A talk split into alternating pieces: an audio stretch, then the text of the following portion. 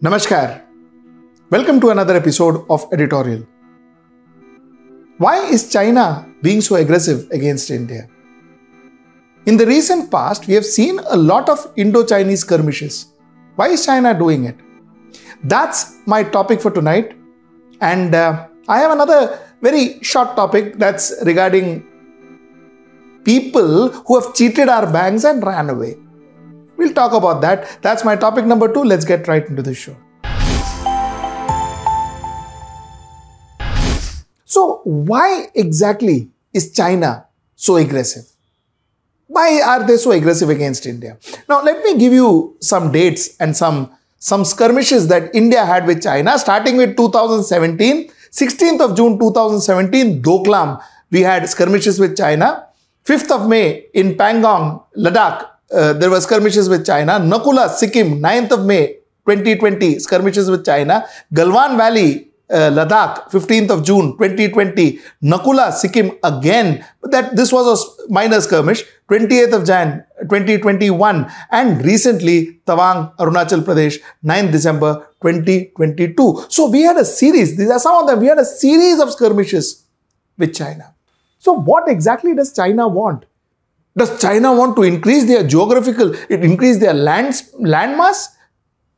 Or is China like Pakistan fighting for some religious cause or, or some caste cause or whatever? What is exactly is China wanting?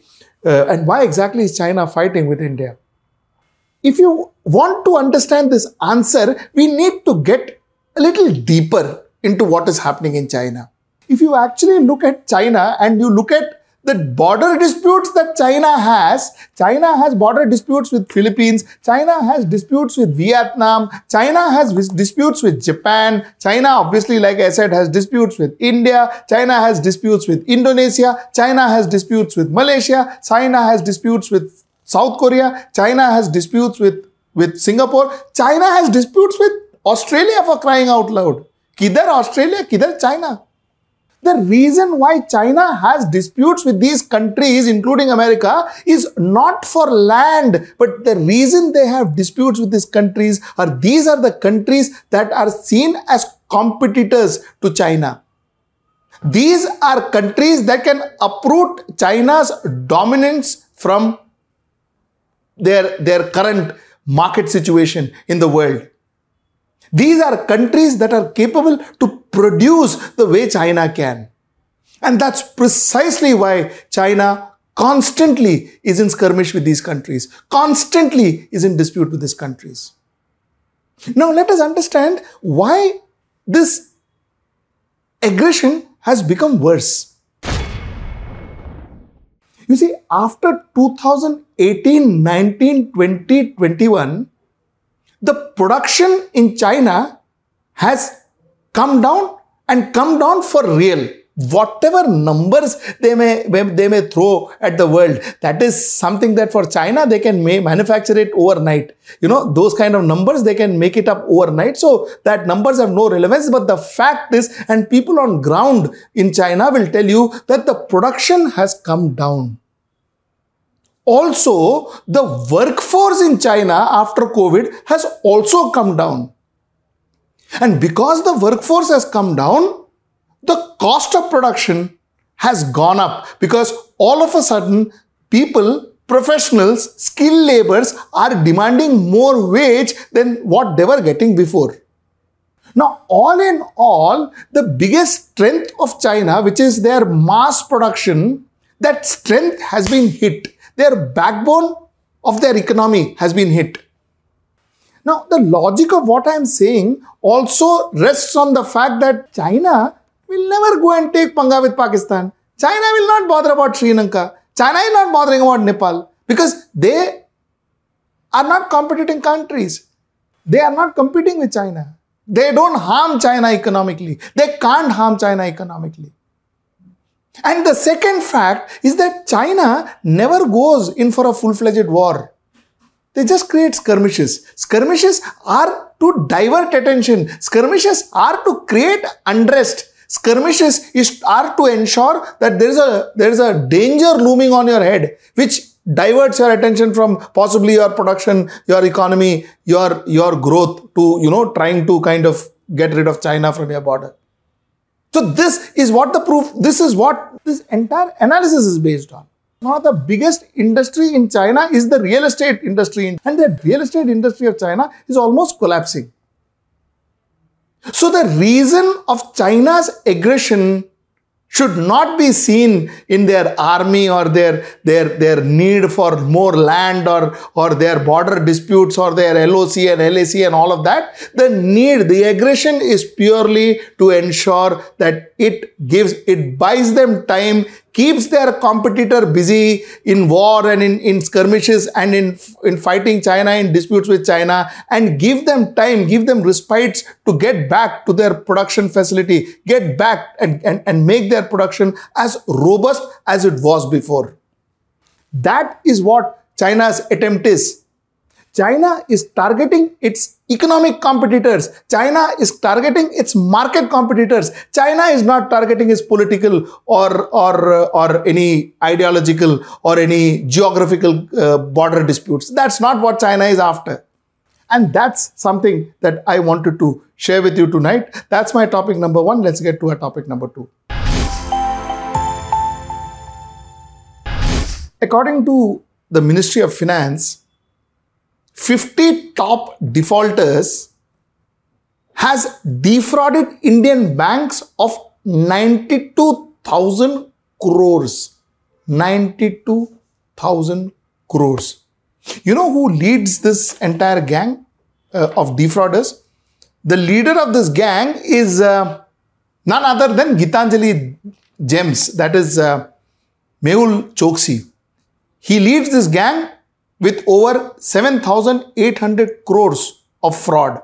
Some of the other defrauders are people like Era Infra, which is 5,879 crores, Rai Agro with 4,803 crores, ABG Shipping 3,708 crore. It's actually ABG Shipyard, my apologies. 3,708 crores. Winsome Diamonds 2,931 crores. Rotomac Global 2,893 crores and so on and so forth. Now, the government has taken few steps. What the government is trying to do is the government is trying to be a little more stringent. The government is also trying to recover from written off loan, which is it has recovered 1 lakh crores from written off accounts. Accounts which are written off and said that by ye paisa nahi aega, wahan se they have recovered 1 lakh crore uh, uh, uh, money back. So that's something good that the government has done. Now, my question goes back to what I normally ask and always ask. Number one, why is it that big companies get so much loan at with so much ease when a, a, a normal working class salaried person can't get a loan for a scooter? He has to wait for, he has to go to 10 different banks and fill 1000 different forms to get a loan for a scooter. And if he doesn't pay one EMI or two EMIs, the third EMI, he has got goons in his house. Why is it that it is so difficult for a poor man to get a loan and once he defaults, hell breaks loose? And why is it so easy for rich people to take thousands of crores and defraud the bank and go away? My question number one, I asked the same question yesterday. My question number two, you see, bank defraud doesn't happen naturally. Doesn't happen by saying that bank saying that, oops, I gave wrong person the loan. It normally doesn't happen that way. There is somebody or the other within inside the system, inside the bank, who helps these guys to defraud. This is something, this pattern has been seen through right from Harshad Mehta days. Right from Harshad Mehta, this pattern has been seen through. Why are we not taking stringent steps to ensure that that person or people who are corrupt, people who help these guys to take money out of the bank, to defraud the bank, why aren't those employees picked up? Why aren't those employees punished? Why aren't they behind bars and made an example of? Why doesn't that happen? That's my question number two. And my question number three and my last question is, um, you see, a auditor's job is to tell me that, listen, you know what? Your company, you know, there is some, this compliance that is not happening. You know, there is something that is not right here, or there is something that is not right there. That is an auditor's job. That is what an auditor does. RBI is the auditor of a bank. Why is RBI never responsible for anything? कुछ भी होता है तो RBI just lift lift their hand and से क्या हुआ क्या मालूम क्या हुआ फ्रॉड हुआ close the bank let the depositor go and run from pillar to post for their money. Rbi couldn't care less. So rbi is an organization with a lot of authority but zero responsibility to my mind to my layman's mind. This is why this is how i see rbi सब होने के बाद RBI आता है। Like you know in olden days in Hindi film police comes no after all the crime everything happens then the police come likewise RBI everything all fraud happens everybody gets battered everybody is you know lost their money and then RBI comes okay and shut the bank down end of story this is RBI's role. I wonder uh, what what exactly does rbi do? So these three questions i wanted to ask regarding this particular topic and um, I hope, I hope India builds a robust system of banking because people will otherwise lose trust on banks. People will lose, tr- lose trust on banks.